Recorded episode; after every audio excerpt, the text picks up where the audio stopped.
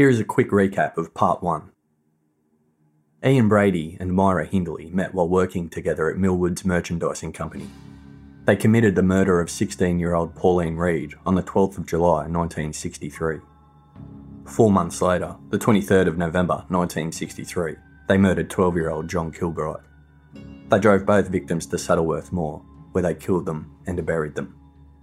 Police were investigating both disappearances, and there was a large amount of media interest in both, but the two cases had not been linked. The families of Pauline and John were doing everything they could to find them, organising their own searches and door knocks. Brady and Hindley visited them more often on what they called reconnaissance trips. They had started taking what they called souvenirs, photographs of themselves standing on the graves, which were put into albums. To everyone else, the photos blended in with other pictures of holidays and family gatherings. Only Brady and Hindley knew the secret.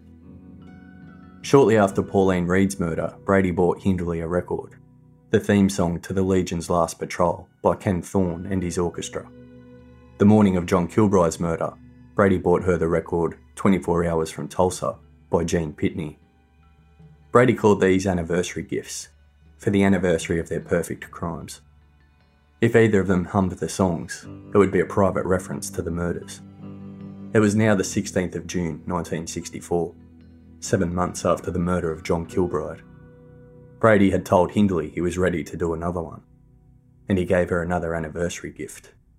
It's Over by Roy Orbison.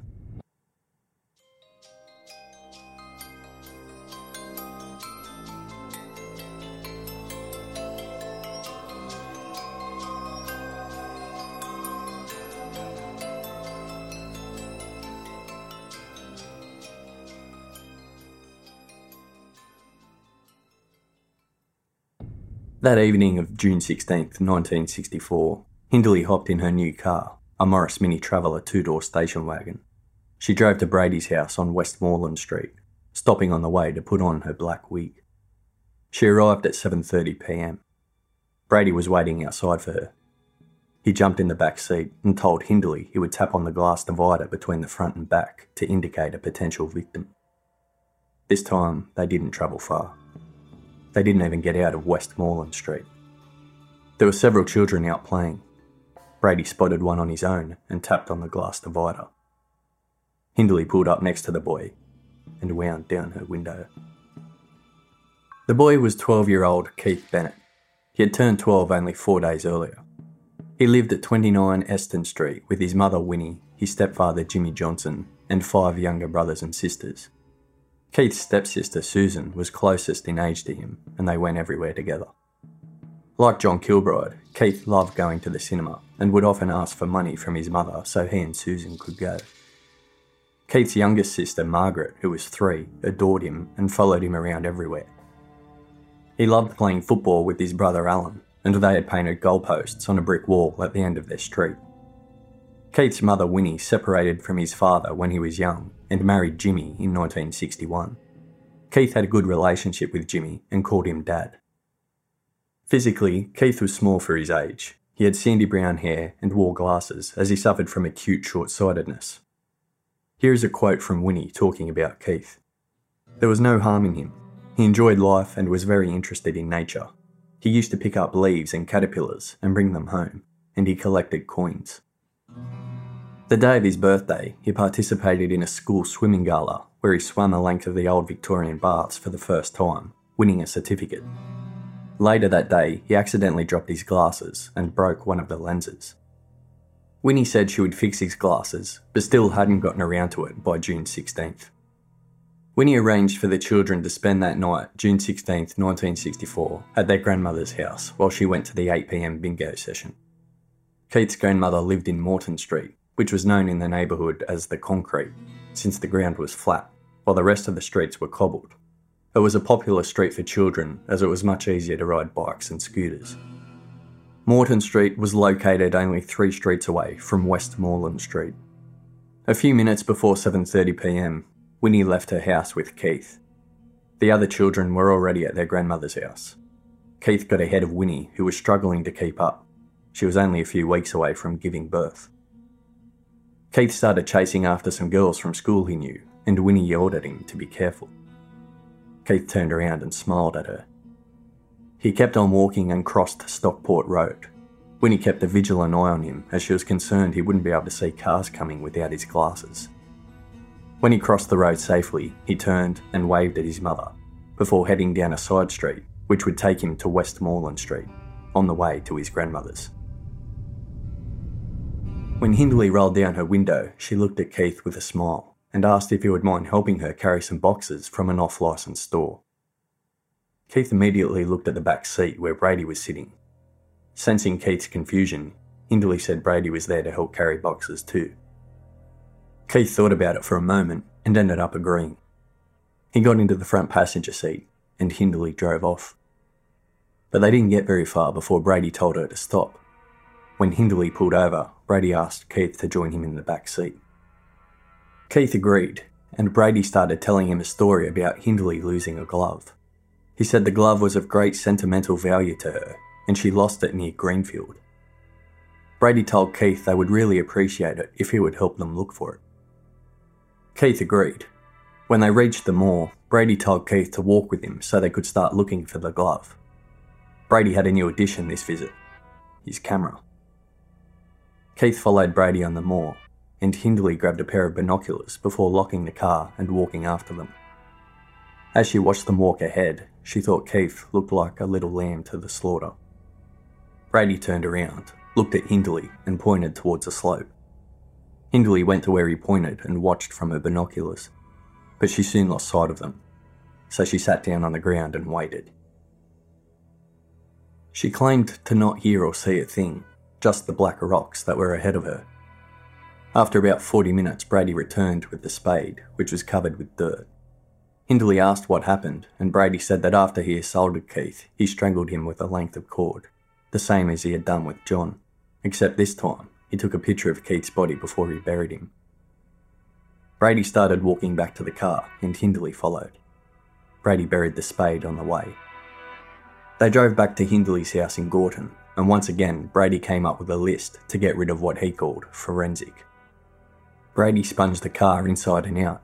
He cut up his clothes and gave them to Hindley, who threw them into the fire.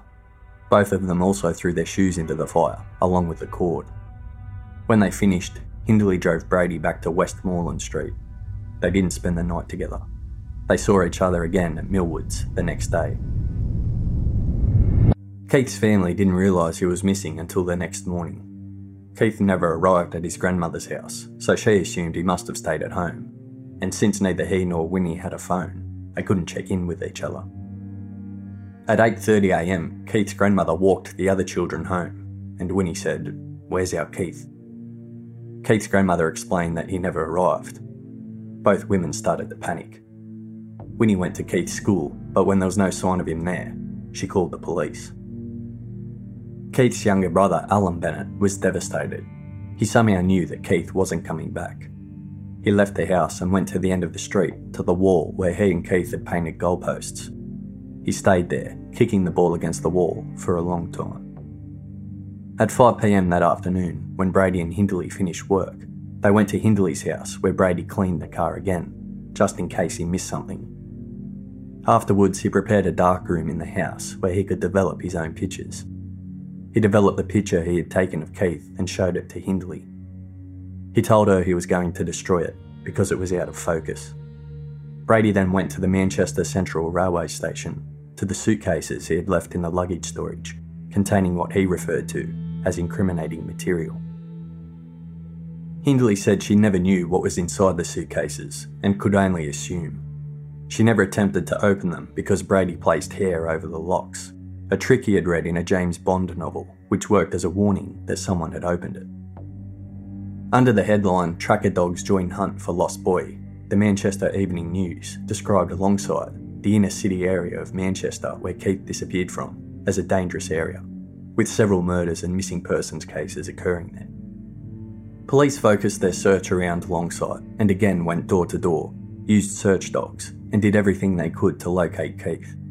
They paid particular attention to railway buildings and tracks, as Keith loved trains. Like the other cases, rumours started spreading and false sighting reports were made. Two children said they had seen Keith outside Longsight Library the morning after he disappeared. Others said Keith had run away. But Keith's parents were adamant he hadn't. Just like Pauline and John, there was no reason for Keith to run away. Although police weren't making the link publicly, Winnie had no doubt Keith's disappearance was linked to John Kilbride's disappearance, and she went to visit Sheila, John's mother.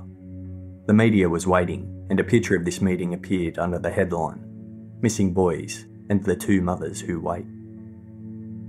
After their first meeting, Winnie and Sheila continued to meet up with each other occasionally. Winnie also met Joan Reade, Pauline's mother. Winnie went into labour prematurely and gave birth to a healthy son. Keith's grandmother constantly blamed herself for not saying anything sooner about Keith never arriving at her house. Keith's sisters kept asking where Keith was and cried themselves to sleep. Keith's stepfather, Jimmy, was targeted by police, just like John's father was. They inspected the house, tore up floorboards, and checked everywhere for signs of foul play. Jimmy was taken in for questioning repeatedly. Jimmy said he understood and wanted to cooperate. However, after a while, it became too much and started to put a heavy burden on his marriage. Winnie confronted the police, telling them, quote, Do you think I'd have stayed with my husband if I thought he had anything to do with Keith? You're splitting my family up, and if that happens, you'll have my death and the death of four kiddies on your conscience because I'll kill myself and take them with me. The police did back off, but soon after this, Winnie was stopped in the street by a woman who said, You're Keith's mum, aren't you? Do you know what happened to him? He's been chopped up and fed to the pigs. Those words haunted Winnie for a long time, and it wasn't long before she started to lose all hope. Along with their house to house inquiries, police dragged a nearby brook but came up empty. On July 3, 1964, Winnie was quoted in the Gorton and Openshaw Reporter. She said, I'm very worried now. For the longer it is, I fear there's less chance of him being found. One week later, the same newspaper ran an article about Pauline Reade on the front page. The headline read, One year ago, girl went dancing and disappeared. Newspapers ran a new appeal for information about Pauline, together with a TV broadcast by police, while still giving coverage to the disappearance of Keith Bennett. But no useful information was gained. Another quote from Winnie My senses told me he was dead, but I just couldn't believe it. And then one night, when my new baby was about three months old, I was feeding him and half falling asleep while I was doing it. And in my drowsy state, I heard Keith call to me, as clearly as anything. Mum, he shouted. And then I knew for certain he was dead. On Saturday, the 15th of August, 1964, two months after Keith's murder, Maureen Hindley, Myra's sister, married David Smith. David Smith was born in Manchester on the 9th of January 1948. His mother, Joyce Hull, was in her late teens when she fell pregnant to John Smith, a 20 year old engineer. They never married, and when David was around 12 months old, he was left in the care of his grandparents, Annie and John Smith Sr. As a little boy, David was spoilt rotten by Annie. His grandfather, John Sr., gambled a lot. His father, John, saw very little of him. He travelled for work constantly, and when he was home, he did try and spend quality time with David, but never got it quite right, and their relationship was a strained one. David attended Ross Place Primary, he spent most of his time with Annie, who he called Mum. Annie told David she was a nurse at Manchester Royal Infirmary, but when he went to surprise visit her there one day, he found out she was a cleaner. Annie was ashamed, but David didn't care. He was still Annie, his mum. David loved living with his grandparents, but at the age of eight, David's father appeared in the middle of the night and took David to live with him in Gorton. While living with his father, David was abused. His abuser was the nephew of another tenant who rented the house with David's father. After that, David started rebelling. He ended up in magistrate's court facing a charge of assault and wounding after stabbing another boy. He was given probation. That same year, he started at Stanley Grove Secondary School, where he entered the boxing club. The headmaster saw great potential in David's boxing ability. He won several matches, but after a while wanted to quit. The headmaster tried to talk him out of quitting, and during the conversation, he talked negatively about David's father. David stood up for his dad and punched the headmaster straight in the nose. he was expelled. He then attended All Saints School, but that didn't last long either. A fellow student called David a bastard. David responded by picking up a cricket bat and breaking the boy's fingers. David's probation officer found out about this incident, and once again he was summoned to the magistrate's court. This time, they sent him to Rose Hill Remand Home. He only stayed there for a short time, but when he got out, no school wanted to have him. He finally got accepted at St James in Gorton. He was 13 years old, and he soon met a girl who he had seen often around the streets of Gorton Maureen Hindley. Maureen was two years older than David, and their relationship was a casual one at first. David remembers one time during the early part of their relationship, Maureen said he had to come to her house to intervene in a fight her sister Myra was having with their dad Bob. David agreed to help, but when he got there, he saw Myra hitting Bob fiercely. She didn't need his help. In 1963, Annie died from cancer. She'd been battling it for six months. David was 15. He was actually on his way to visit her when someone stopped him in the street and said, Do you know your mum's dead? David ran to her house and saw that it was true. David hid in an alley and started crying. Maureen found him and consoled him. He realised at that moment that Maureen was now the only person in the world he cared about. David never went to Annie's funeral because it was too much for him. That summer, David abandoned school and joined a local gang the Taylor Street Gang. They liked to break into people's houses. On July 8, 1963, David appeared before the magistrate's court again, charged with breaking into and stealing from both homes and local stores. He was put on probation for a period of three years. He was the talk of Gorton, but the talk about David lasted less than a week, because four days after his court appearance, Pauline Reade disappeared. David knew Pauline he met her when he first moved to Gorton when he was eight years old. Pauline saw David sitting alone on the sidewalk one day and started talking to him. A few years later, they shared a brief kiss. David always thought the world of Pauline. He considered her sweet and innocent, and like many others, he couldn't understand how she vanished. He only lived a few doors away from Pauline, so he was interviewed twice by police, but he wasn't much help. He didn't know anything. After leaving school, David became an apprentice electrician. That only lasted six or seven months before he left and became a labourer, but that didn't last long either. In March 1964, Maureen told him she was pregnant. David said he would be there for her, and they decided to get married, since in those days having a child outside of marriage was frowned upon. Maureen moved in with David and his father, and on the 15th of August 1964, they tied the knot at All Saints Registry Office in Manchester. The only people in attendance were David's father, uncle, aunt, and cousin. None of Maureen's relatives approved of the marriage, not even Myra, who she was so close to. Myra didn't like David and told Maureen her marriage to him was a mistake. Afterwards, David and Maureen celebrated at several pubs. There was no reception or honeymoon, since they were very scarce on money. Maureen was 18 years old and 7 months pregnant at the time. David was 16. After they finished celebrating at the pubs that night, Maureen and David made their way home. It wasn't long before there was a knock at the door. It was Myra Hindley, who said, Ian would like a drink with you. They were surprised at the invitation since they didn't attend the wedding, and Hindley was very much against their marriage and David from the beginning. While David was dating Maureen, Hindley told him, I've tried to explain what an asshole you are, but for some reason she still wants to be with you, so I'm telling you now.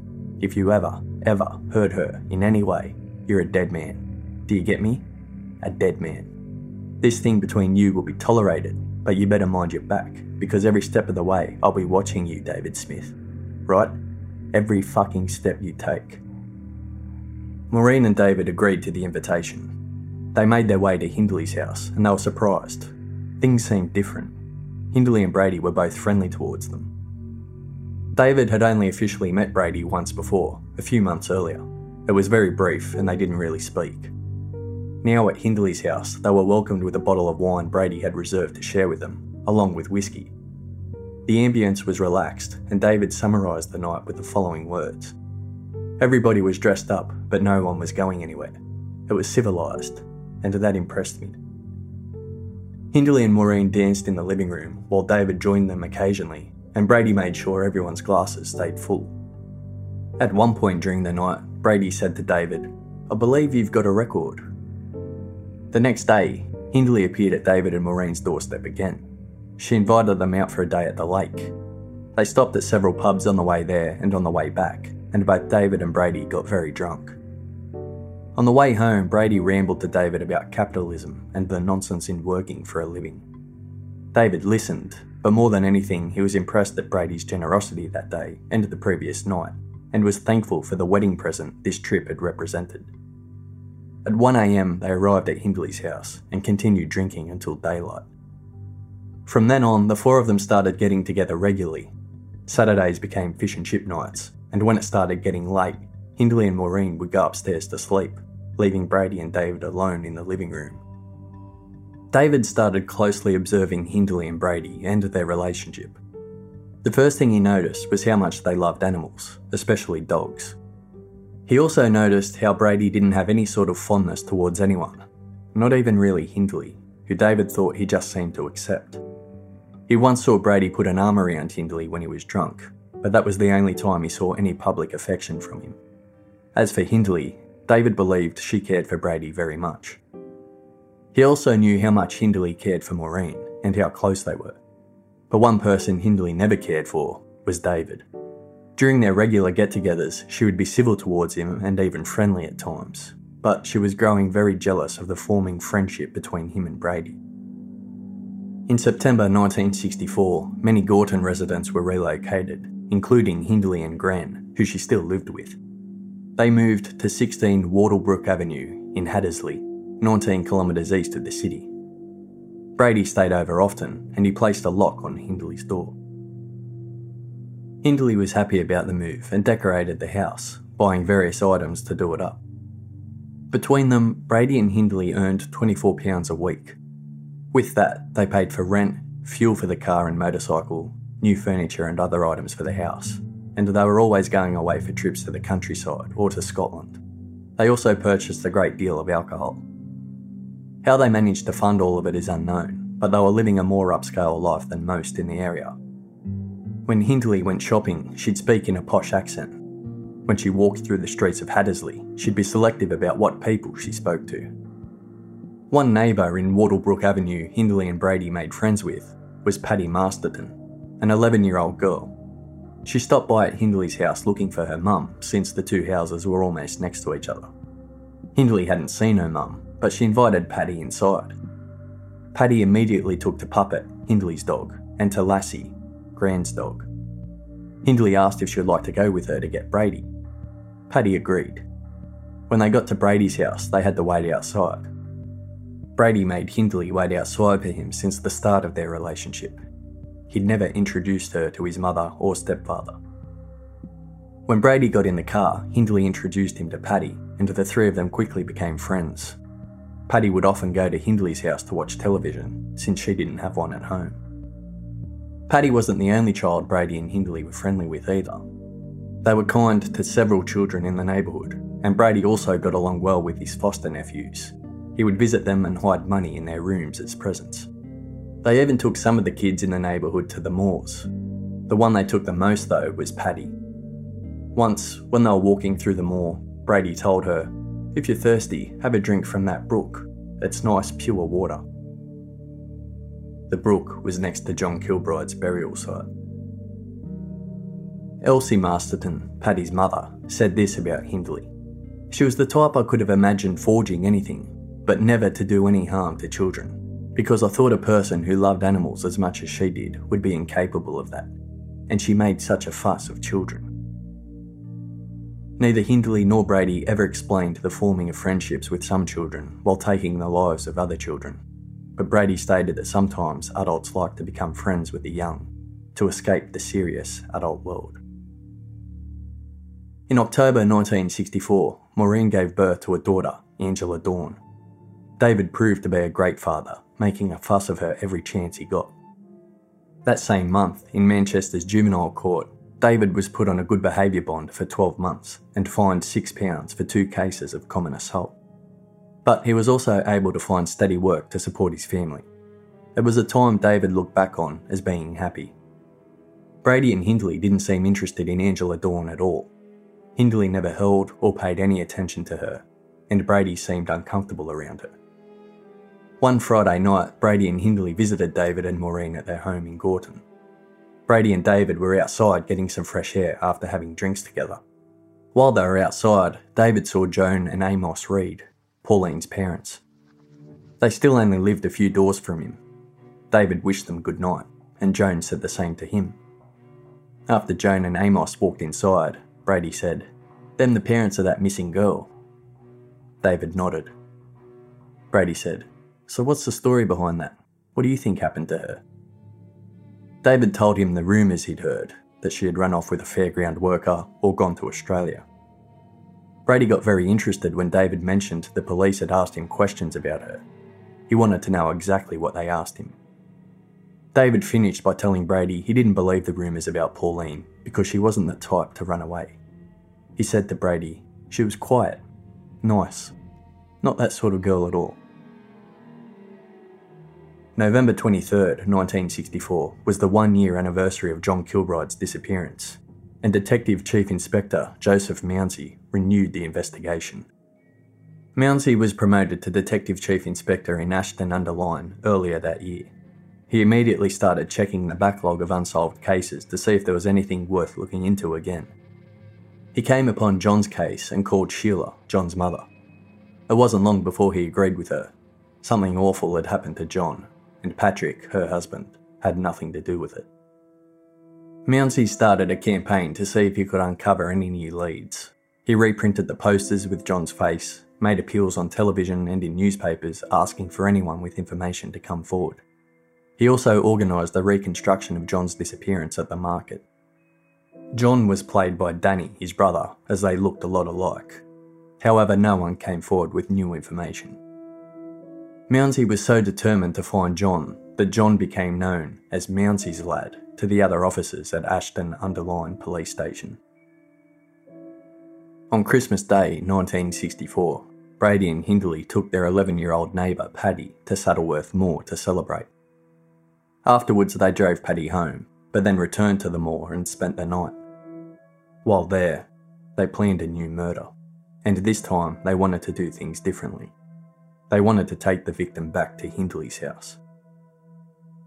The next morning, Boxing Day, 1964, six months after the murder of Keith Bennett, Brady gave Hindley a new record Girl Don't Come by Sandie Shaw.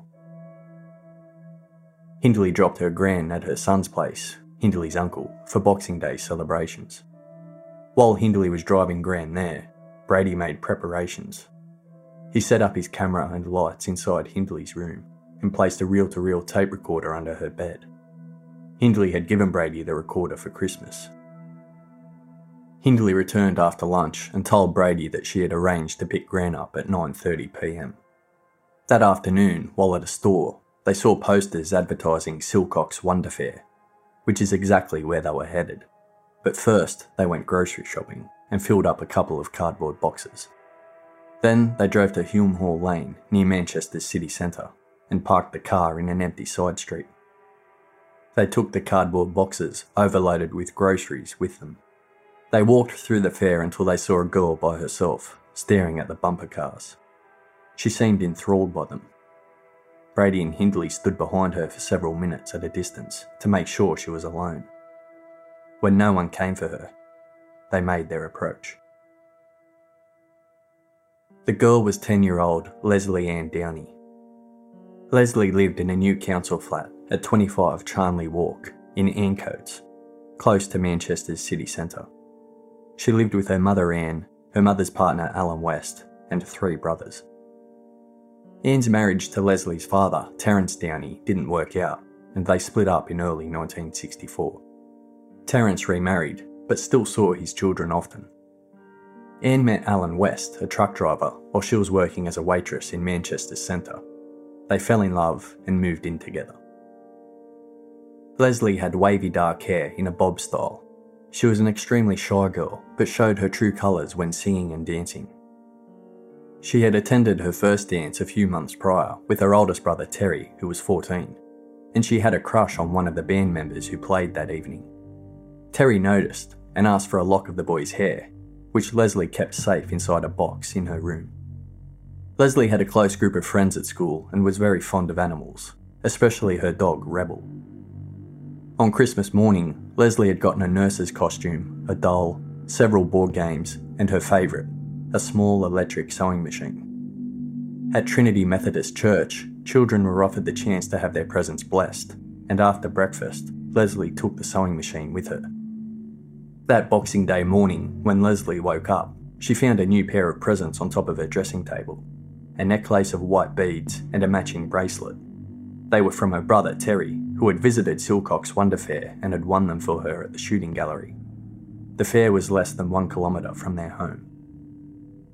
Lesley put the necklace and bracelet on straight away, then she spent the morning playing with her new toys. Her mother, Anne, promised she'd show her how to sew dresses for her two favourite dolls, Patsy and Lynn, later that day. Shortly before 4pm, Lesley put on a coat and left the flat with her younger brother Tommy, who was eight. They'd arranged to go to Silcock's Wonder Fair with Mrs. Clark, who lived downstairs. Lesley was good friends with Mrs. Clark's daughters, in particular, Linda Clark. But when Lesley and Tommy knocked on the door, Mrs. Clark said she was too tired to go. So instead, all of the children went on their own, but they had to be back home by 5pm.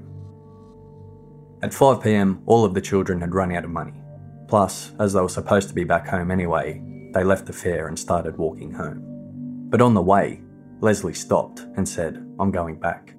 She turned around and ran back to the fair before any of the other children could say anything. At 6pm, a boy who went to school with Lesley saw her at the bumper cars. He didn't notice Brady and Hindley, who were at a distance, watching her, waiting. A few minutes after 6, Brady and Hindley approached Lesley. They were still carrying the cardboard boxes filled with groceries and deliberately spilled a few items next to Lesley. Lesley turned around and looked at them. Hindley gave her a smile and asked Lesley if she wouldn't mind helping them carry the boxes back to their car. Hindley promised a reward for helping, and Lesley agreed. When they got to the car, Hindley asked Lesley if she would mind helping them take the boxes home. Lesley agreed and got into the front passenger seat. Hindley and Brady carefully put the boxes around Lesley so she was blocked from view. Then they drove to Hindley's house in Hattersley. When they walked inside the house at 16 Wardlebrook Avenue, Hindley told Lesley to take the boxes upstairs. Brady was already up there waiting in Hindley's room. Brady turned on the tape recorder. Two lots of footsteps were heard entering the room Lesley and Hindley. They tried to get Lesley to put a handkerchief in her mouth to gag her. Lesley asked to go home. She told them she didn't want to get undressed or put the handkerchief in her mouth. Brady said they just wanted to take some photographs, and the sooner she did as she was told, the sooner she could go home. Lesley knew something awful was happening and kept refusing the gag. Hindley can be heard on the tape saying, Shut up or I'll forget myself and hit you one. Keep it in. Brady is heard saying, Put it in. If you don't keep that hand down, I'll slit your throat. Put it in. The recording ended with Little Drummer Boy playing in the background and three loud cracks.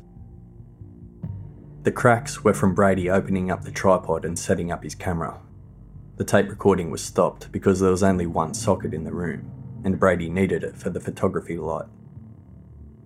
When they were done, Hindley ran a bath for Lesley at Brady's request. He wanted to remove any dog hairs or other fibres. Brady carried Lesley to the bathroom. She had been strangled with a piece of cord. Hindley claims Lesley was killed by Brady while she was running the bath. Brady's account is different.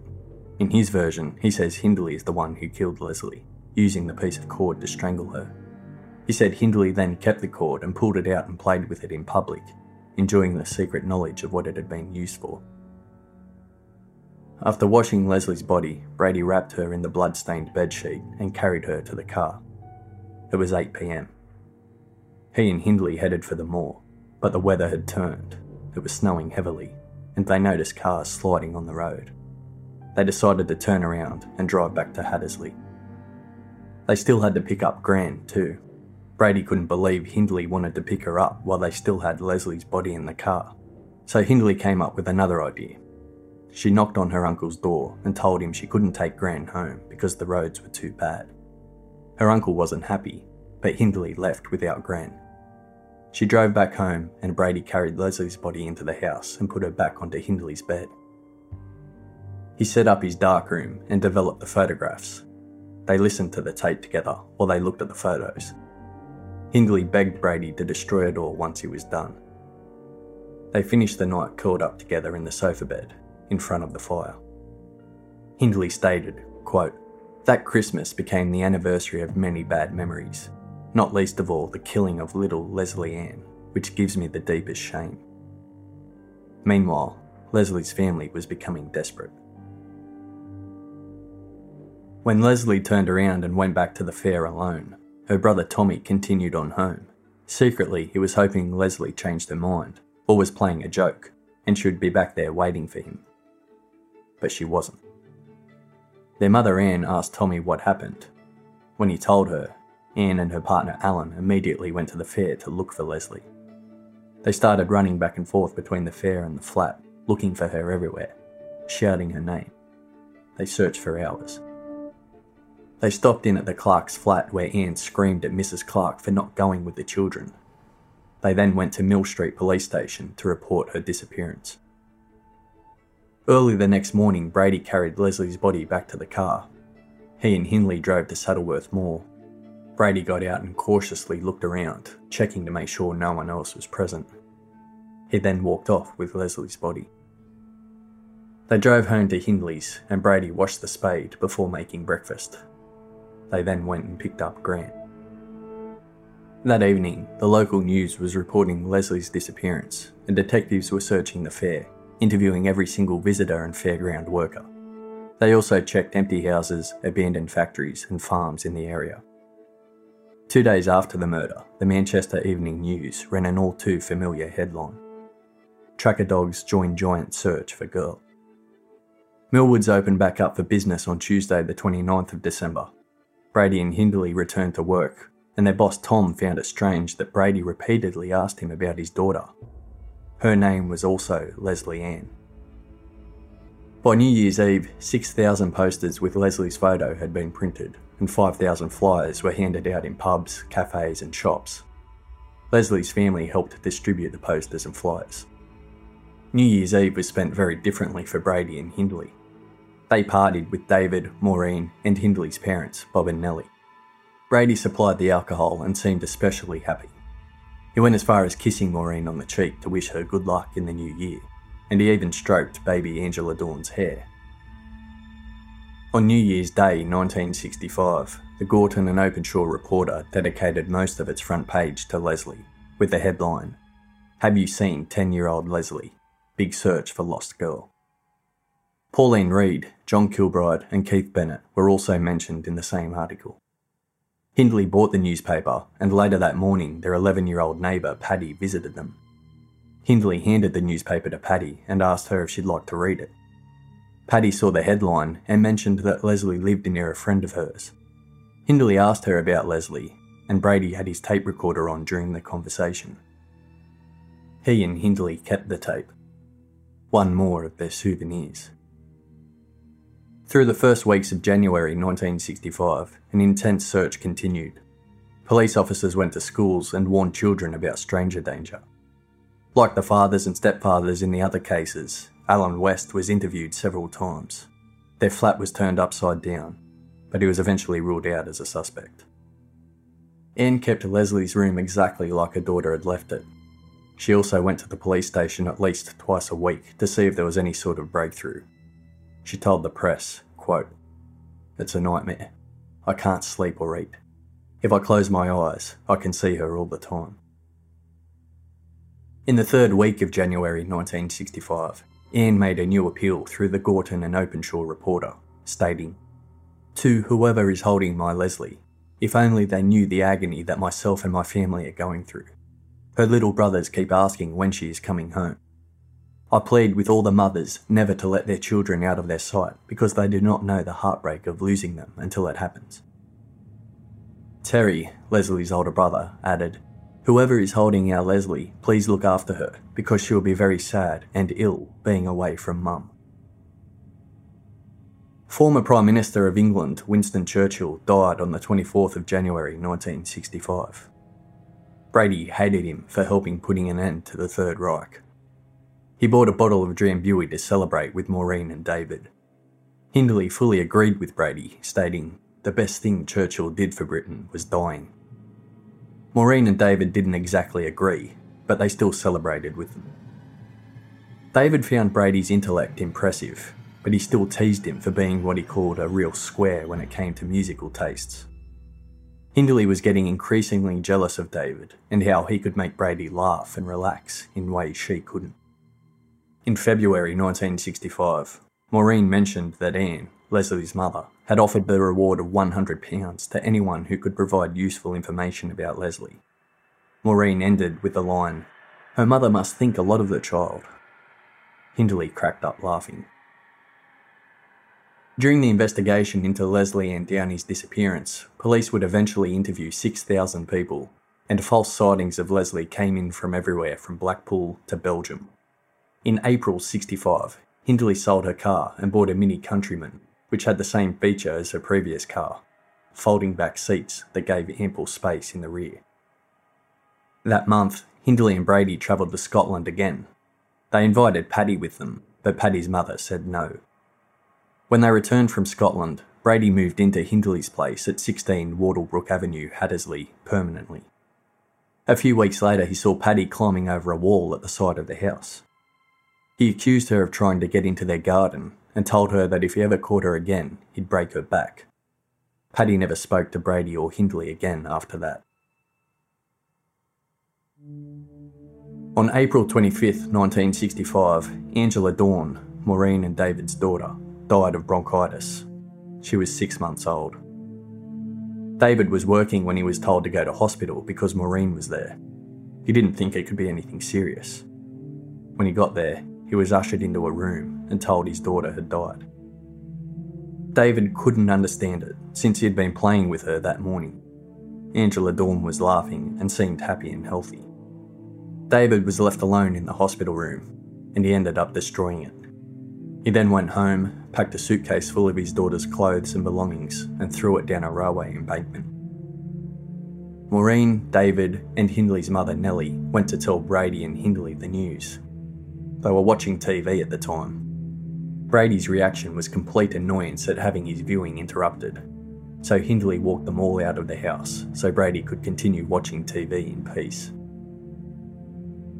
Maureen and David knew they couldn't stay at the house where they raised Angela Dawn. David went to his grandfather's house in Ardwick, where he spent part of his early childhood, and Maureen moved back to Nellie's house in Gorton. Hindley and Brady attended the funeral, which was held with an open casket. When Hindley saw Angela Dawn, tears spilled from her eyes. She immediately cleaned them up and asked Maureen and David not to tell Brady. David couldn't understand why Hindley crying at her niece's funeral would be a problem for Brady. He left the two sisters alone and walked outside for a cigarette. Brady was outside sitting in the car. David was even more confused when Brady completely ignored him. Two days after the funeral, though, Brady and Hindley picked up David and Maureen and took them to the moor, where they spent the day drinking.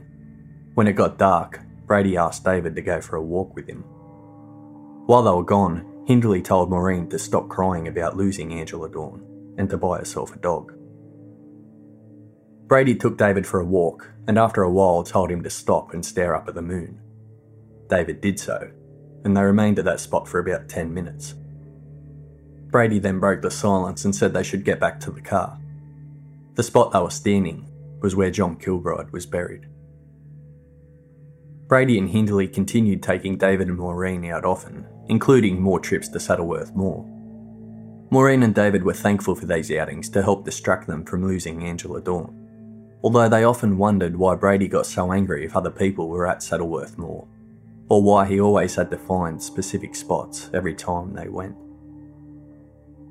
On July 23, 1965, Hindley turned 23, and Maureen and David moved into a new council flat in Hattersley, only a few hundred metres away from Hindley, Brady, and Gran.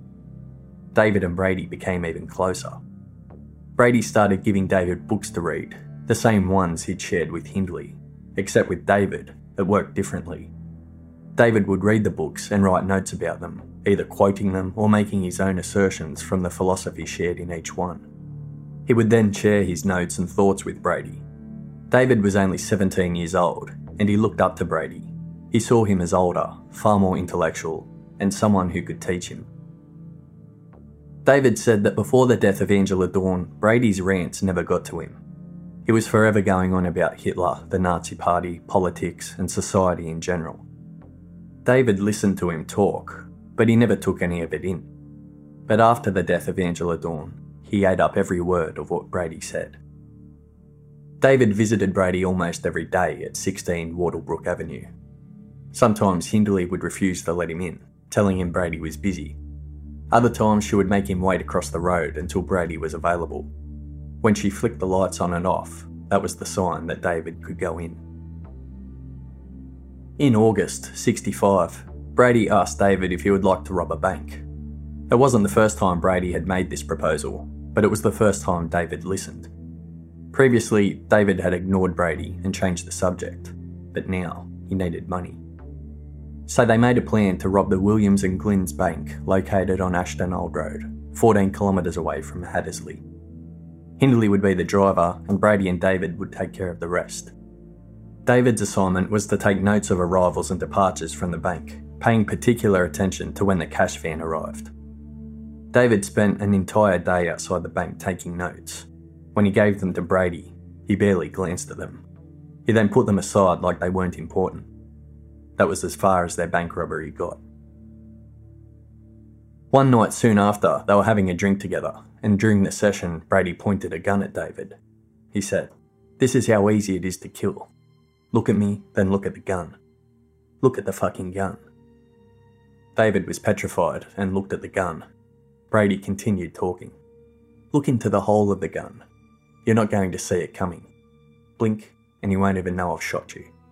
Look at the fucking gun. You're about to die. A second later, Brady pulled the trigger, but it wasn't loaded. Brady said, That's how easy it is, Dave. You just have to press the fucking trigger. At the end of August, Maggie and Patrick, Brady's mother and stepfather, moved from their house in Westmoreland Street and on September 18th, Brady and Hindley travelled back to Scotland.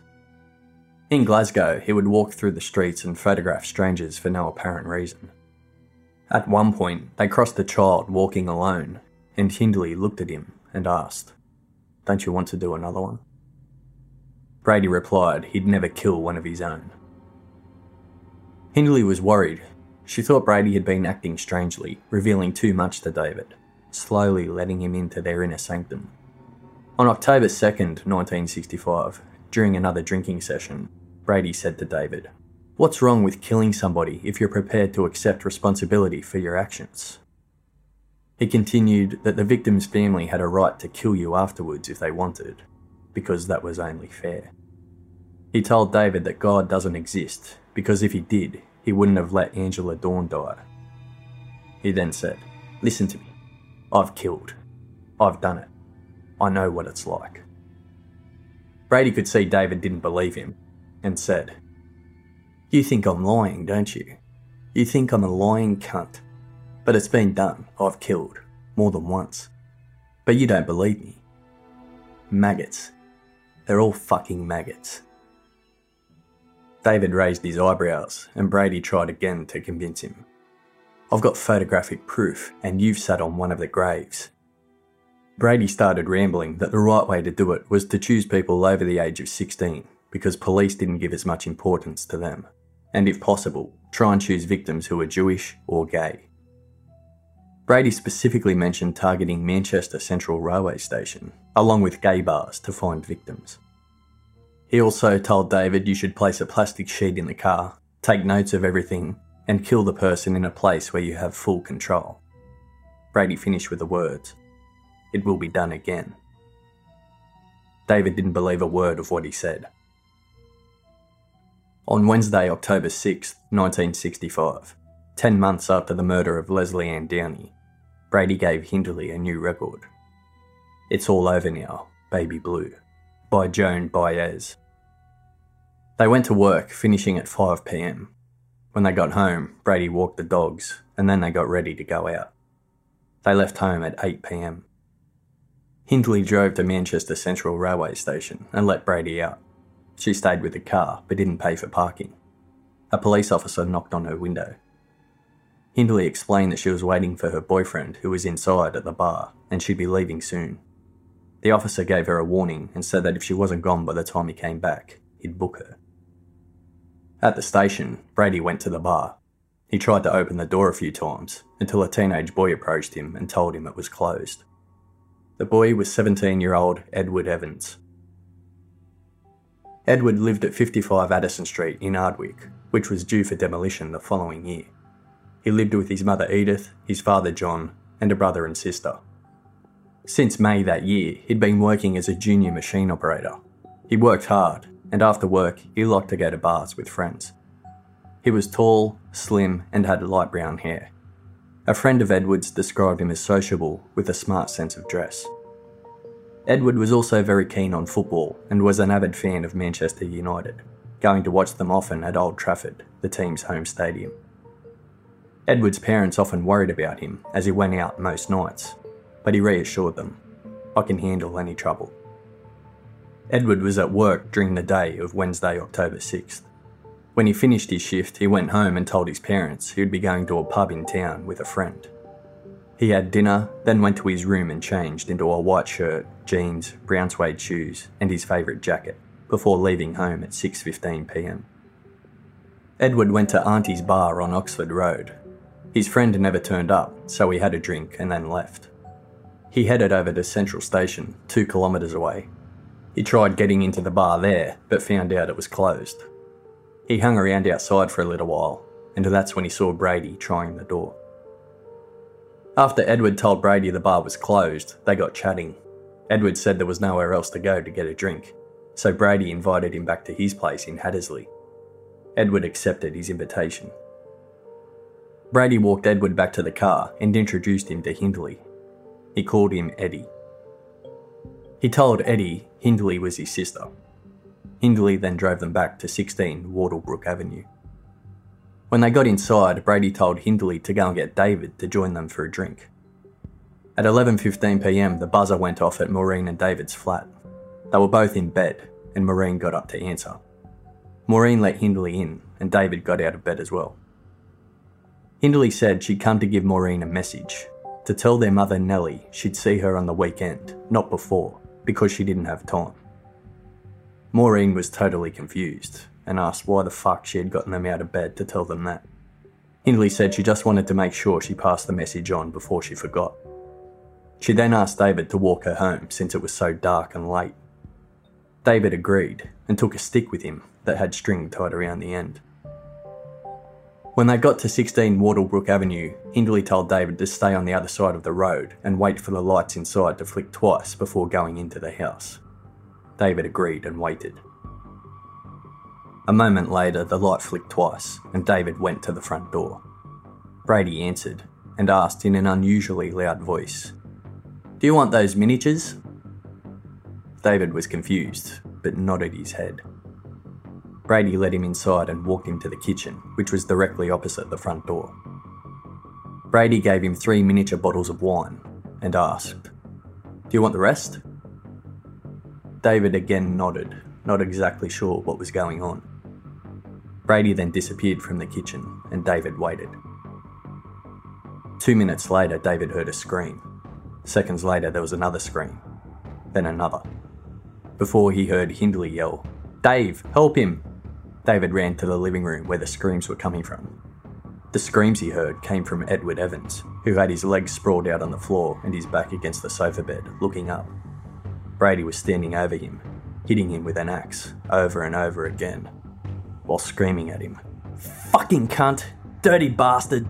Edward tried to crawl to a nearby table to hide underneath, but Brady grabbed his legs and dragged him back out.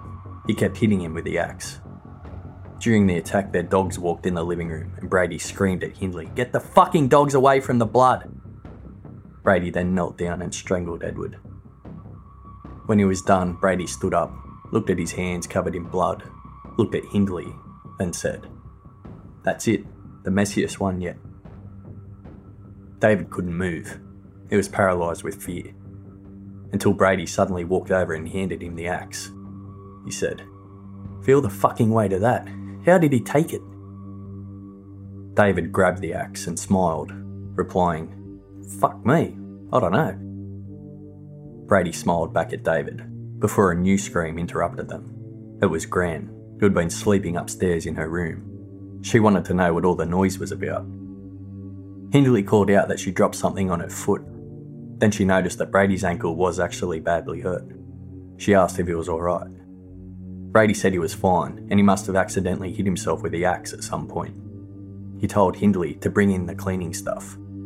While Hindley was gone, he told David there was a hole in the wall by the fireplace that had been left by the axe after it hit Edward's head. He asked David to go and feel it. A moment later, Brady knelt down on top of Edward again and went through his clothes. While he was doing so, David watched and noticed that Edward's pants were open and unzipped.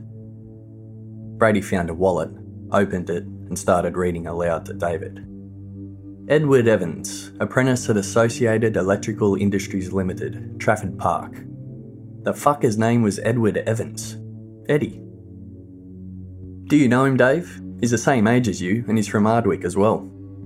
Do you know him? David said he didn't. Hindley returned with a plastic sheet and a blanket.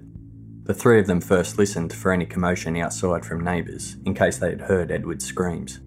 When they didn't hear anything, they covered Edward's body. In total, Edward had received 14 blows from the axe. Brady said he wanted to tie up Edward but didn't have any rope.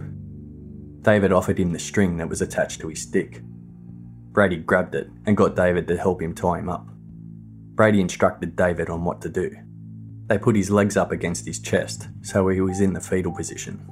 They then wrapped him in a blanket.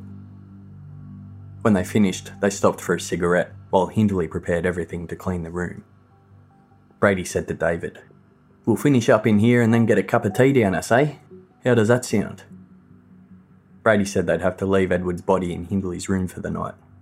With the help of David, they half lifted, half dragged Edward up the stairs, while Hindley made sure Gran's door stayed closed. While they were doing so, Brady cracked a joke, saying, Eddie's a dead weight. Hindley started laughing, and although he didn't find it funny, David thought he'd better laugh too. In Hindley's room, they placed Edward beneath the window. Brady stared down at his body before placing some books on top of him. The three of them cleaned up the blood from the living room with wet pieces of cloth. David couldn't get past the smell of death that covered the entire place. Hindley playfully hit David with one of the wet blood soaked cloths. At one point, Brady started playing with the axe again, before putting it away in its carrier bag. Once they finished, they sat together and had a cup of tea, just as Brady had said they would. Brady asked Hindley, Myra, how did he take that? What do you think? Hindley answered, I don't know, love, but you could see the blow register in his eyes. Brady asked how they would carry the body to the car, since he had hurt his ankle pretty badly. David came up with a solution. He said they could put him in Angela Dawn's pram. Brady and Hindley both laughed at the idea, but considered it a good one. Hindley offered David another cup of tea, and he said no, he should get back home before Maureen got suspicious. Before leaving, David said, Okay then, I'll be off but see you both later on. Hindley responded with a smile.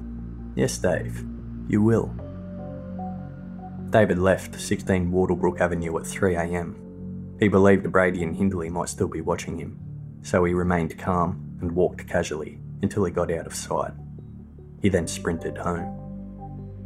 David had been acting, telling Brady and Hindley what they wanted to hear.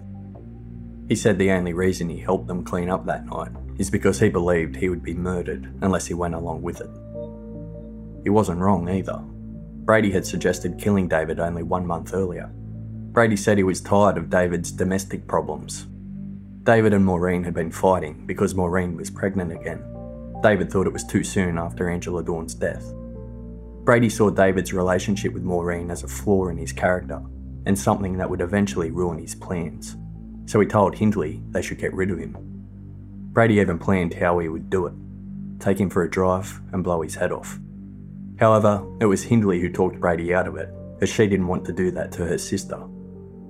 When David got back to his flat that morning, he ran straight to the bathroom and threw up. Maureen heard him and knelt by his side, assuming he had drunk too much alcohol, but David told her he hadn't been drinking. He walked to the living room and told Maureen to sit down. He told her the story. He didn't go into the finer details, but just enough to let her know he had witnessed a murder. Maureen was confused and started asking if her sister was alright. David said, She's alright, but she's part of it. Didn't you hear me, girl? She's part of it. Maureen was still very confused by what she was hearing and began crying. David waited a few minutes before telling her that as soon as it was daylight and there was movement in the street, they'd go and phone the police from the nearby phone box. They left their flat just after 6am, October 7th, 1965. David took a knife and a screwdriver with him for protection. The nearest telephone box was a block away on Hare Hill Road. David dialed triple nine and the call was logged at 6.07am. When the operator asked why he wanted the police, David answered that it was an emergency and he'd explain when they got there. The operator agreed to send them. David and Maureen hid behind a fence while they waited. David called again a few minutes later to make sure they were still coming. When the police car turned up, the officer was shocked when David and Maureen sprinted towards him and made a frantic attempt to open the doors. The doors were locked, so they couldn't get in. The officer eventually calmed them down and allowed them into the car. He secured the knife and the screwdriver David was carrying before driving them to Hyde Police Station. At the station, they were given a cup of tea. The officer who picked them up asked David what happened. David at first stayed quiet, unable to say anything until he was able to get the words out.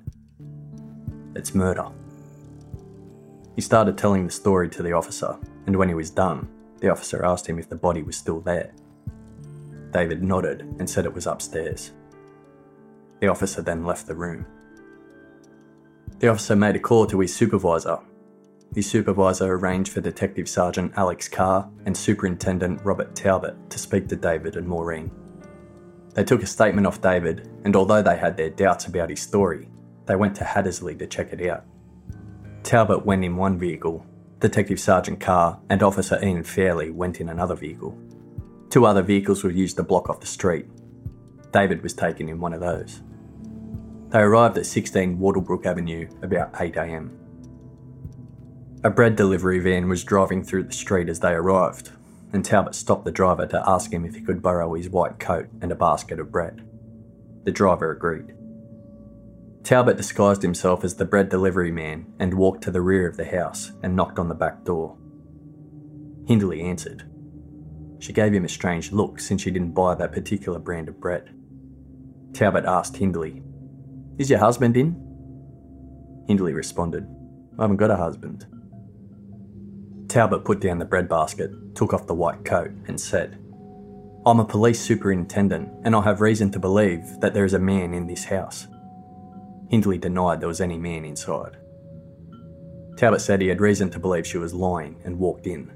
As soon as he walked in, Hindley gave up his story and said, He's in the other room.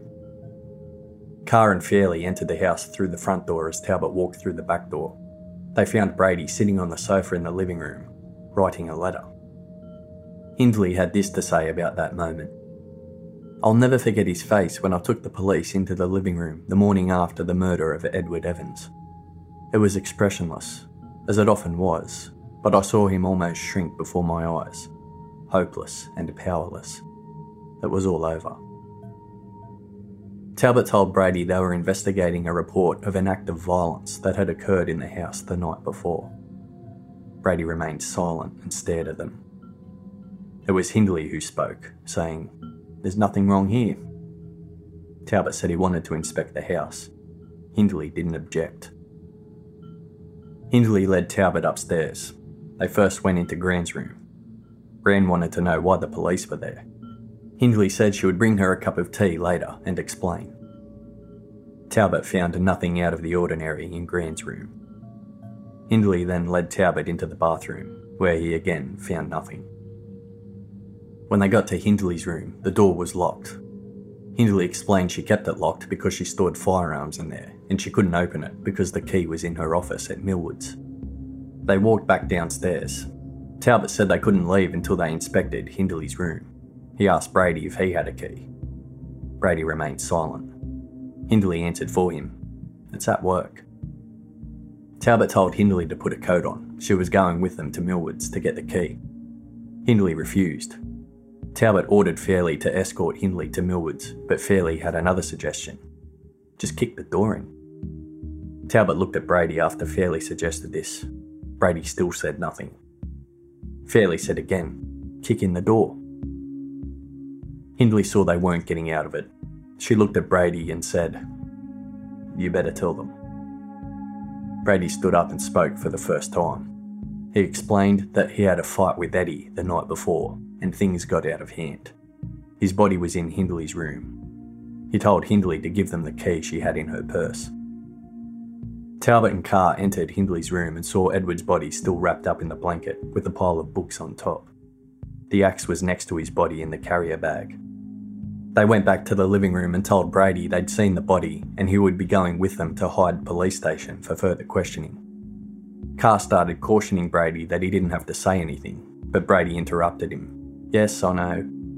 He was then officially placed under arrest. Talbot inspected Hindley's room further and found two guns, which were fully loaded. Brady had always planned that if they ever got caught, they'd have a shootout with police. But the police had caught them off guard, and their guns were locked away when they turned up. Hindley wasn't arrested, but she wanted to go to the police station with Brady. Talbot told her that would be unnecessary, but Hindley insisted. So Talbot arranged for her to be taken in a separate car. Arrangements were also made for Gran to be sent elsewhere with her dog Lassie while the police continued their investigation. Hindley took her dog Puppet with her and walked outside with Brady. Brady was able to whisper in her ear, It's us against the world now. Brady was handcuffed around one wrist, and the other cuff was secured around Officer Fairley's wrist.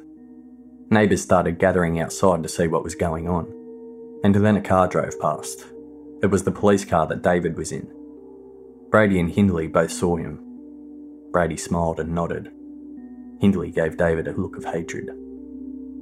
Inside the car, one of the officers asked David, Is that them? David nodded. That's them. Brady was taken to an interview room with Carr and Fairley. Brady repeated what he had said at the house. It was just a fight that got out of hand. He agreed to make a full statement.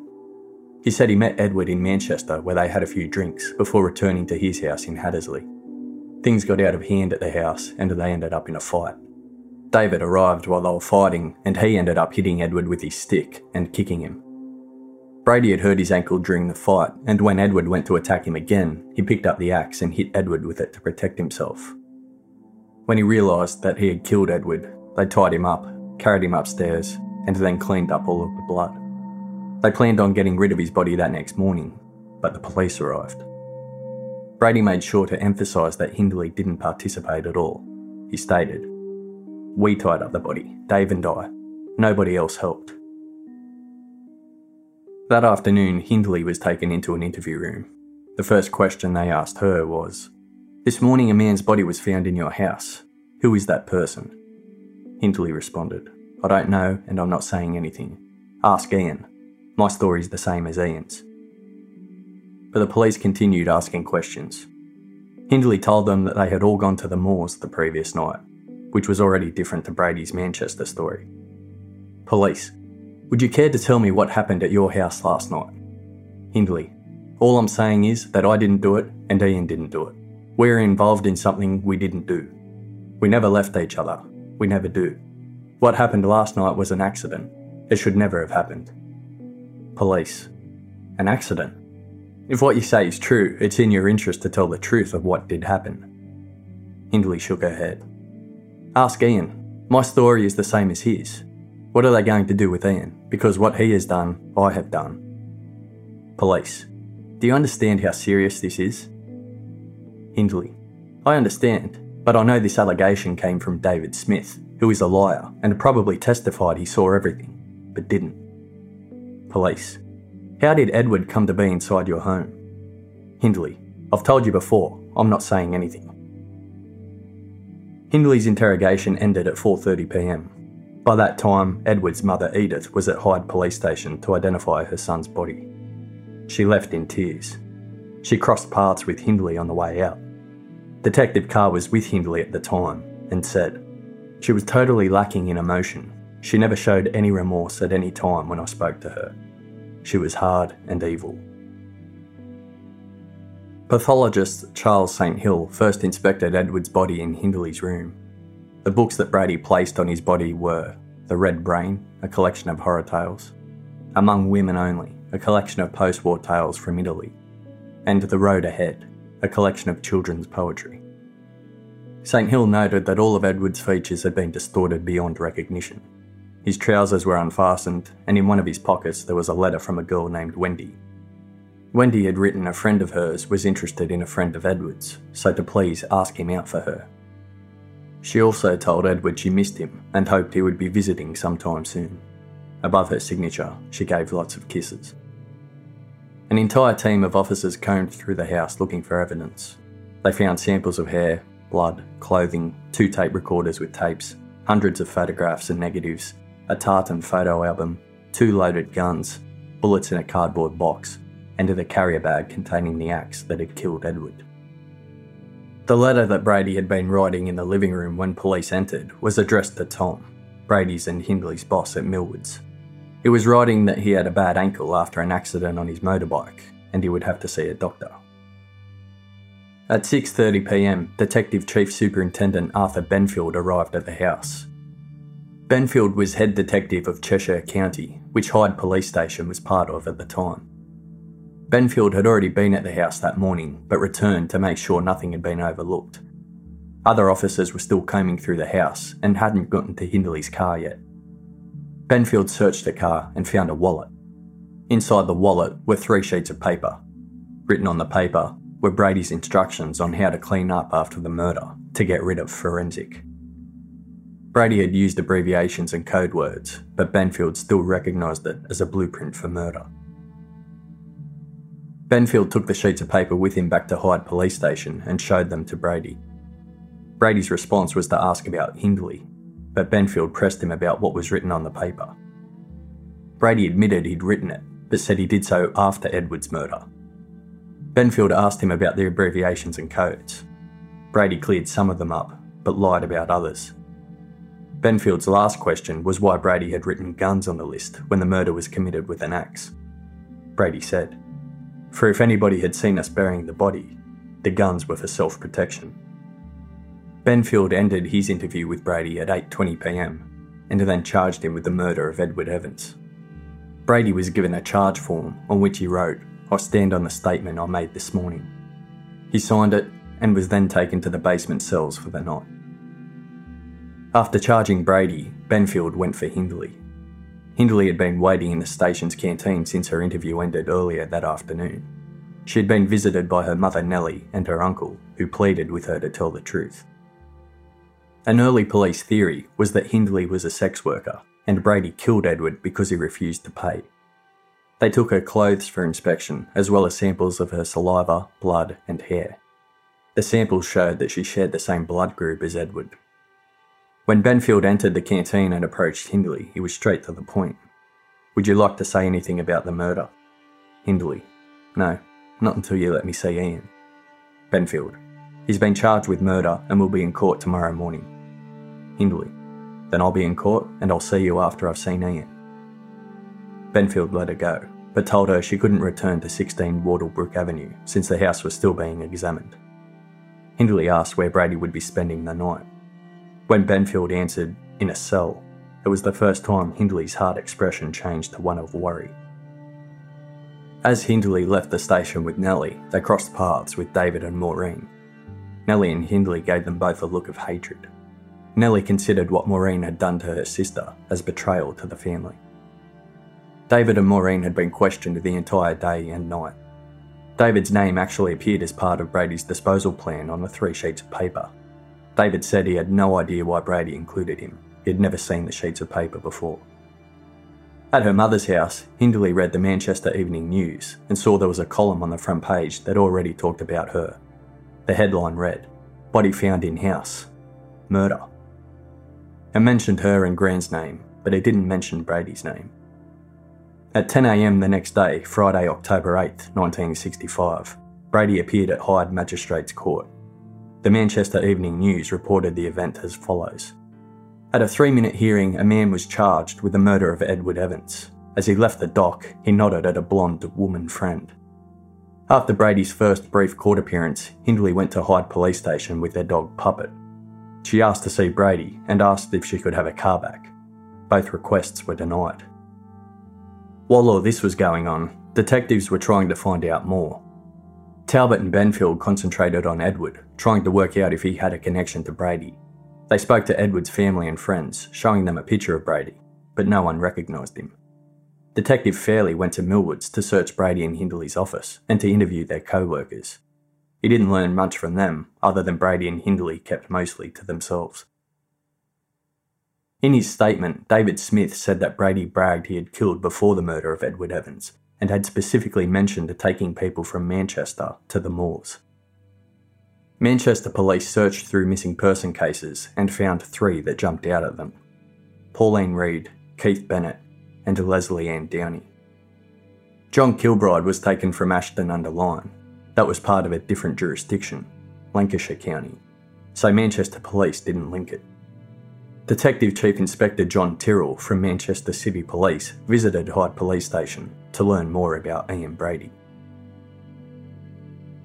On the morning of Saturday, October 9th, Hindley returned to Hyde Police Station in another attempt to see Brady. Benfield grabbed her and took her into his office. He asked her more questions, but all Hindley would say is, Ian didn't do it, and I didn't do it. Benfield asked, Then who did it? Hindley answered, I'm not saying nothing till I've seen Ian's solicitor. A meeting was arranged with the solicitor for Monday, and Hindley left the station. Hindley went to a laundrette and then to her office in Millwards. Her boss, Tom, arrived a little later. He told Hindley Brady would never be allowed to enter Millwards again, but she could keep her job. Hindley actually requested to be let go since she could claim the doll. Later that Saturday, the investigation changed for good. Fairley was going through a notebook belonging to Brady they found at 16 Wardlebrook Avenue. On one of the pages that contained the names of actors and other characters, he saw a name that jumped out at him John Kilbride. Fairley immediately remembered John as the boy who had gone missing from Ashton Market back in November 1963. Ashton Under Lyne police were immediately notified. Detective Chief Inspector Joe Mounsey couldn't get there quick enough he went through Brady's notebook and then asked to speak to David Smith, who had been questioned over 10 hours each day since Brady's arrest. David was being taken back and forth between Hyde Police Station and Manchester Police Station.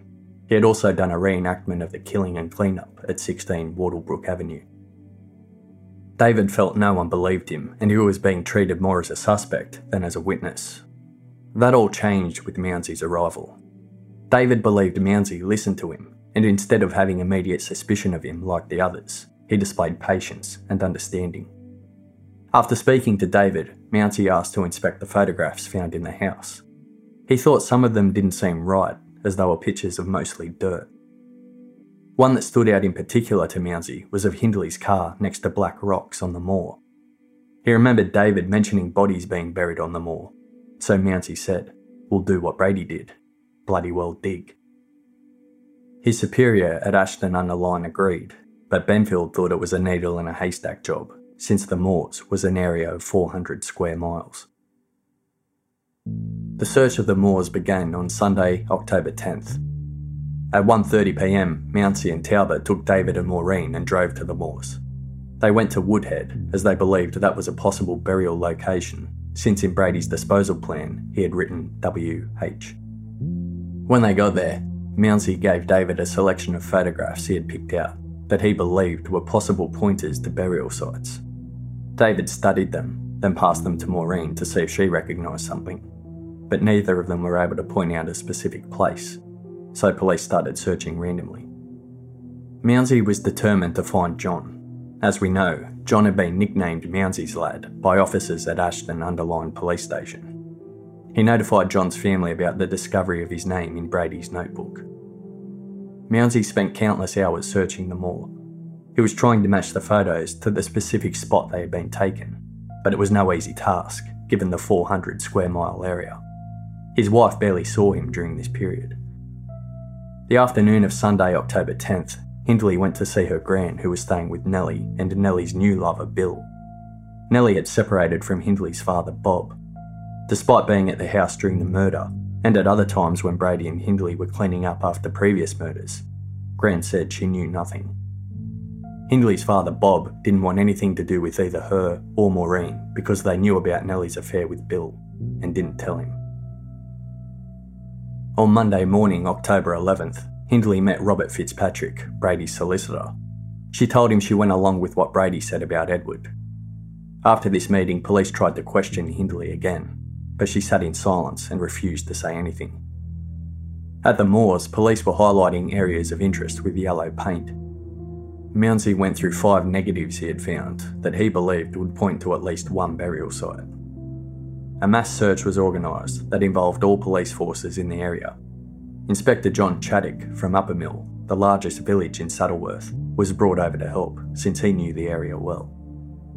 At 12:15 p.m. that afternoon, Tyrrell and Mounsey questioned Brady about two of the missing children, John Kilbride and Keith Bennett. When Mounsey kept pressing Brady about John, Brady said, "I've read about him, I think, but I don't know anything of him." The two detectives then focused on Brady's disposal plan and two specific words that appeared on the sheets of paper periodically unmoved. They asked if this term worked as a reminder to check that the burial sites hadn't been touched. Brady shrugged at them and said, It's only to do with Evans. At 3pm that afternoon, Hindley was charged for being an accessory to Edward's murder. Hindley said she had nothing to say until she saw Brady's solicitor. Hindley was escorted out of the interrogation room and into a tiled cell in the basement where her mugshot was taken. She was then taken back upstairs to have her fingerprints done. A policewoman told her she should confess because it wasn't worth sacrificing herself for a man. Hindley kept looking forward and didn't say a thing. Brady was questioned extensively for the rest of that afternoon. At one point, Mounsey said to him, I don't think you have feelings at all. The only feelings you have got are for your dog. We'll destroy your dog, and maybe you'll realise what it's like to lose something you love. Brady remained silent. Mounsey stood up, and as he was leaving the room, he called Brady a bastard before slamming the door shut. The interview ended at 8pm, and Brady was driven to Risley Remand Centre, 50 kilometres west of Hyde Police Station. Hindley was driven to Risley Remand Centre as well, in a different car. They were both placed in separate rooms from other inmates. Word was already out that they were being investigated for the murders of children, and there were a few inmates who wanted to get their hands on them. On Tuesday morning, October 12th, a prison officer handed Hindley a letter from Brady. In the letter, Brady told her he would be given life imprisonment and he wouldn't be able to bear it. So he wanted her to be brave, like Emmy Goering, the former wife of Hermann Goering, who had been a leading member of the Nazi Party. Emmy had hosted many Nazi events and dubbed herself the First Lady of the Third Reich. In 1946, Herman was going to be hanged, but instead he took cyanide and committed suicide. Brady was telling Hindley he would have the same destiny, and that after he was dead, his influence on her would ease, and she'd be able to begin a new life without him. On the last line, he wrote he loved her in German. Hindley asked the governor at Risley if she could see Brady before their first court appearance, and her request was granted. They met in a room where they were separated by a sheet of glass. Brady was wearing the suit he was arrested in and smiled when he saw Hindley was in prison clothes. She said she was saving her clothes for court. Brady told her to visit Risley's library to keep her mind off things, before asking her if she was able to get rid of the receipt for the suitcases stored at the luggage department in Manchester Central Railway Station. Hindley shook her head and said she wasn't able to go back for it because police had been guarding the house the entire time. The receipt for the luggage storage hadn't been found, but police had found a receipt for the rental of a white Ford, registration number 9275ND, on November 23, 1963, the same day John Kilbride disappeared. Head of Manchester City Police, John Tyrrell, got together with the head of Cheshire County, Arthur Benfield, and the head of Lancashire County. They compared their missing person files and looked for possible links to Brady and Hindley. They initially came up with 12 cases, which they narrowed down to 8. Those 8 included John Kilbride, Keith Bennett, Pauline Reade, and Lesley Ann Downey. At the moors, officers were searching by pushing sticks into the ground. They would then sniff the end of the sticks, and if the end smelled of putrefaction, they'd know there was a body in that spot. They were also able to identify a few of the locations in the photographs, but no bodies were found in those spots. Reporters heard about the search and they started arriving in large numbers. The Manchester Evening News posted two articles that day. One headlined, Police in Mystery Dig on Moors, and the other, Forensic Men Comb Terraced House of Secrets.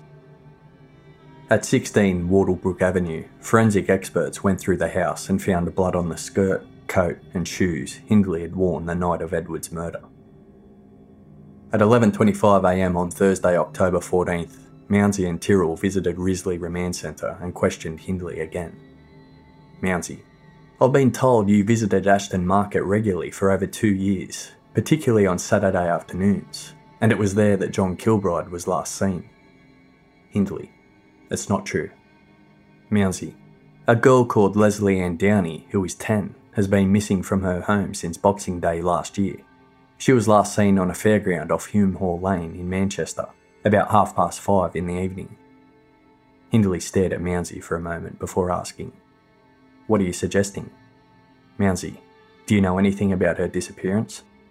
Hindley, I don't know anything about her. I've never been near a fairground.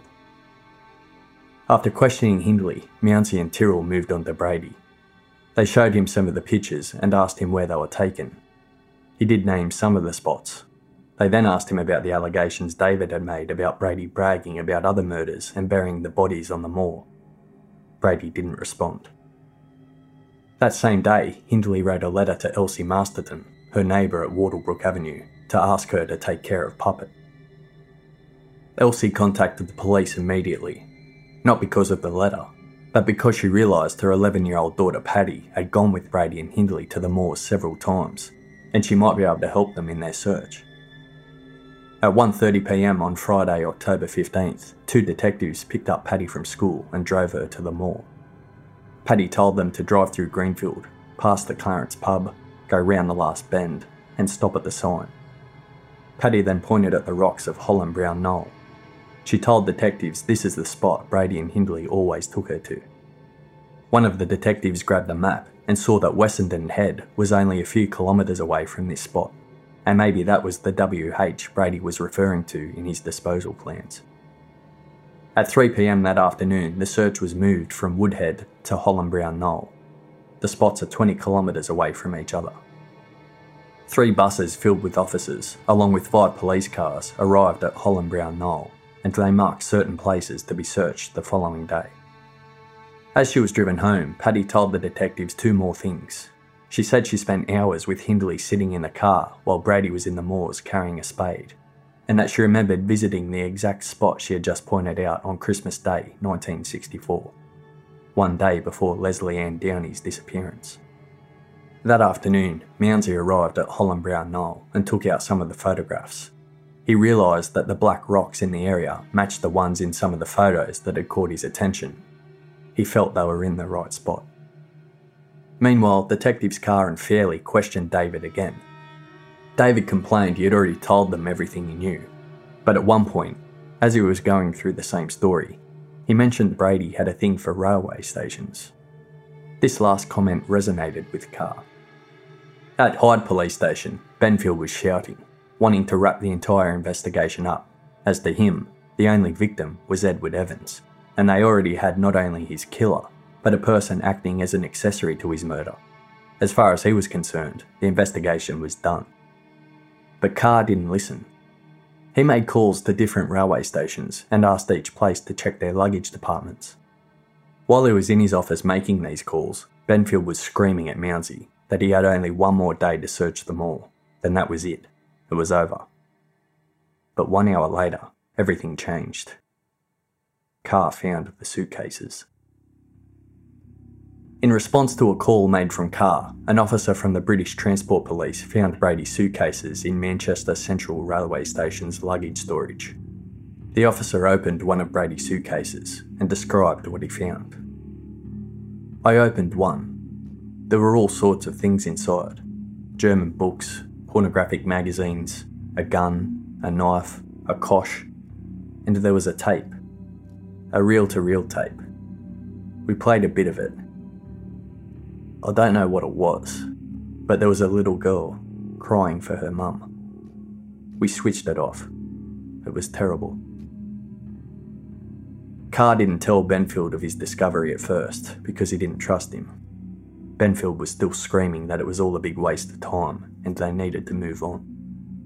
Carr went to Manchester Central and collected the suitcases and took them back to Hyde Police Station.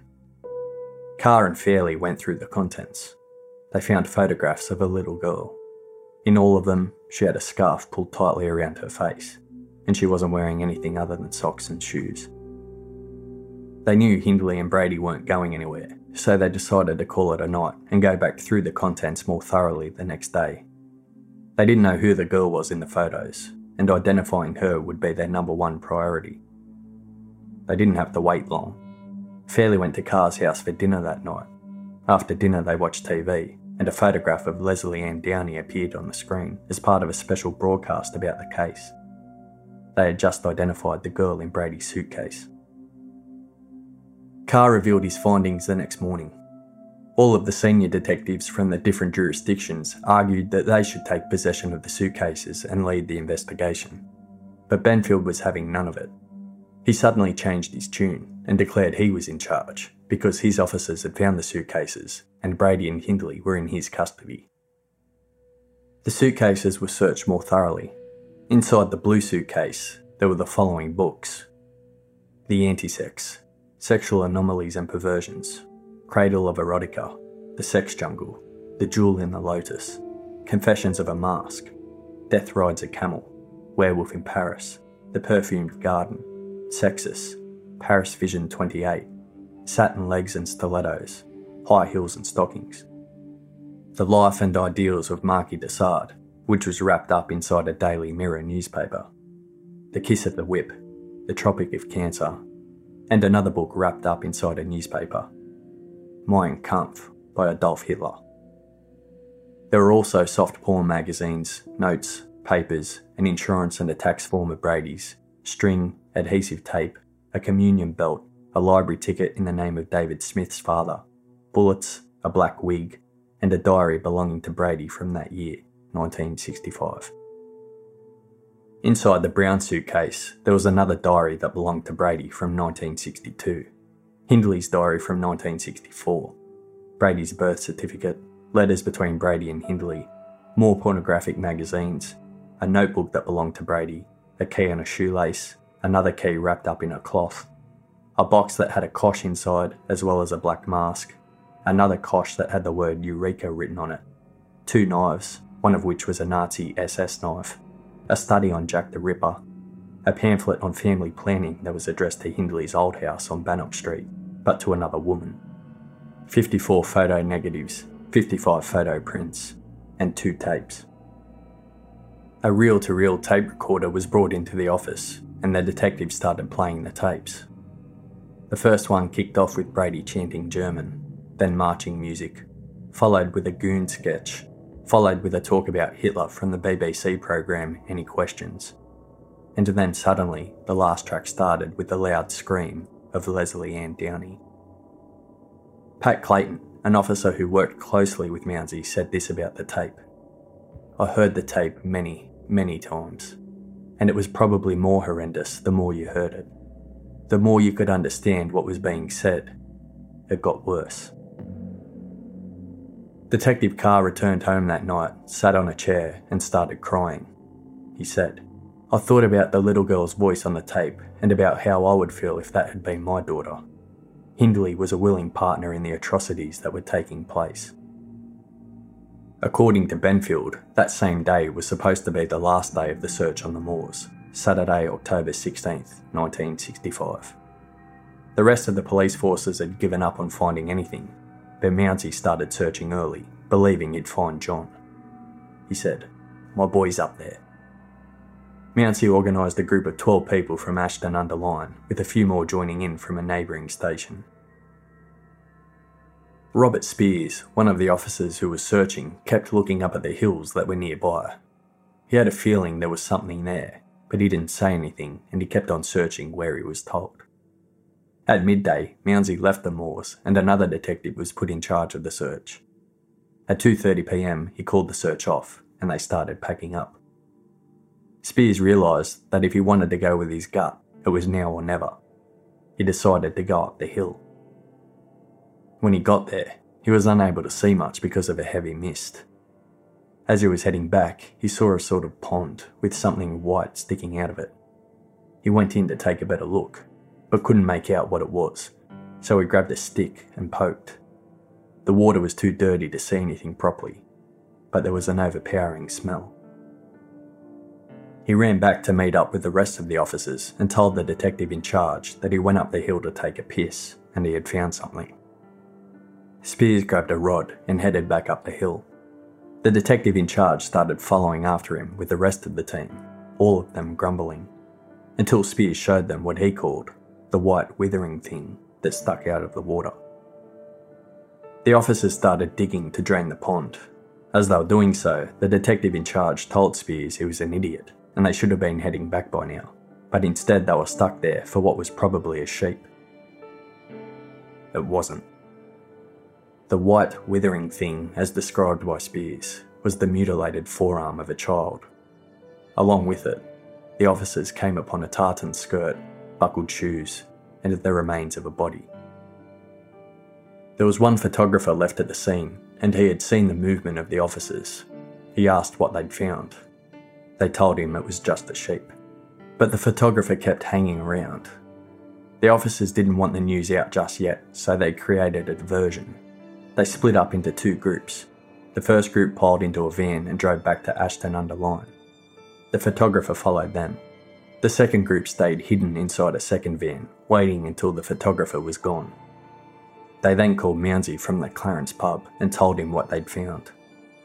Mounsey drove back to the moor and Spears took him to the spot. Mounsey called for pathologists and for lighting and tents. The pathologists who attended the scene were Professor Cyril Polson, head of forensic medicine at Leeds University, and his colleague David Gee., who would later become the head pathologist in the Yorkshire Ripper case. They had found the body of Lesley Ann Downey. She had her clothes piled on top of her face. There was the blue coat the pink cardigan, the tartan skirt, socks, shoes, and white plastic beads from the necklace her brother won for her. Gee noted that the skeleton remains of the left arm, which was the arm Spears had seen, was extended above her head, and the hand was missing. The right arm was beneath the body, and both of her legs were flexed to meet her head, just how Brady had instructed David Smith to tie Edward up. Her entire body was naked, and one of the detectives at the scene was surprised at the fact that half her body was perfectly preserved, and half of it was unrecognisable. In his own words, one half was destroyed, no features, nothing. Lesley's body was transported to the mortuary in Uppermill. The post mortem was conducted by Gee, Polson, and a third pathologist. Gee concluded smothering was Lesley's cause of death. Lesley's mother, Anne, was brought in to identify her body. Upon seeing her, Anne said, For some reason, the sheet had been drawn up to hide the right side of her torso and face. She looked beautiful. She seemed to be asleep. Her dark, curly hair spilled out over the protective sheet. I winced as I saw the swelling around her lips. It was as if she had bitten hard on them. Lesley lay so silently. She had always been a quiet girl, but this silent stillness was something I had not experienced before. This was the absolute and final stillness of death. My Lesley was dead. I knew it now. I knew it, but could not accept it. Anne asked to touch Lesley or to take a lock of her hair with her, but she wasn't allowed to. When she got home, the press was waiting for her. Robert Spears found out about the body's identity from the news he said he couldn't sleep that night and added, quote, I couldn't get the sight of the hill and the protruding bone out of my mind. I couldn't forget the smell. Once we'd drained the hollow, death has a smell, and on the moor it was distinct.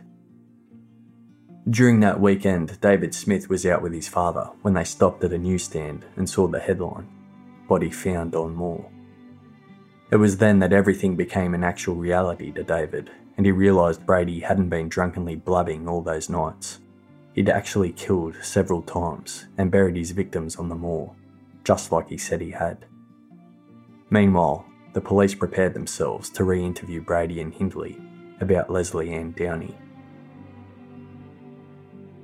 To be continued.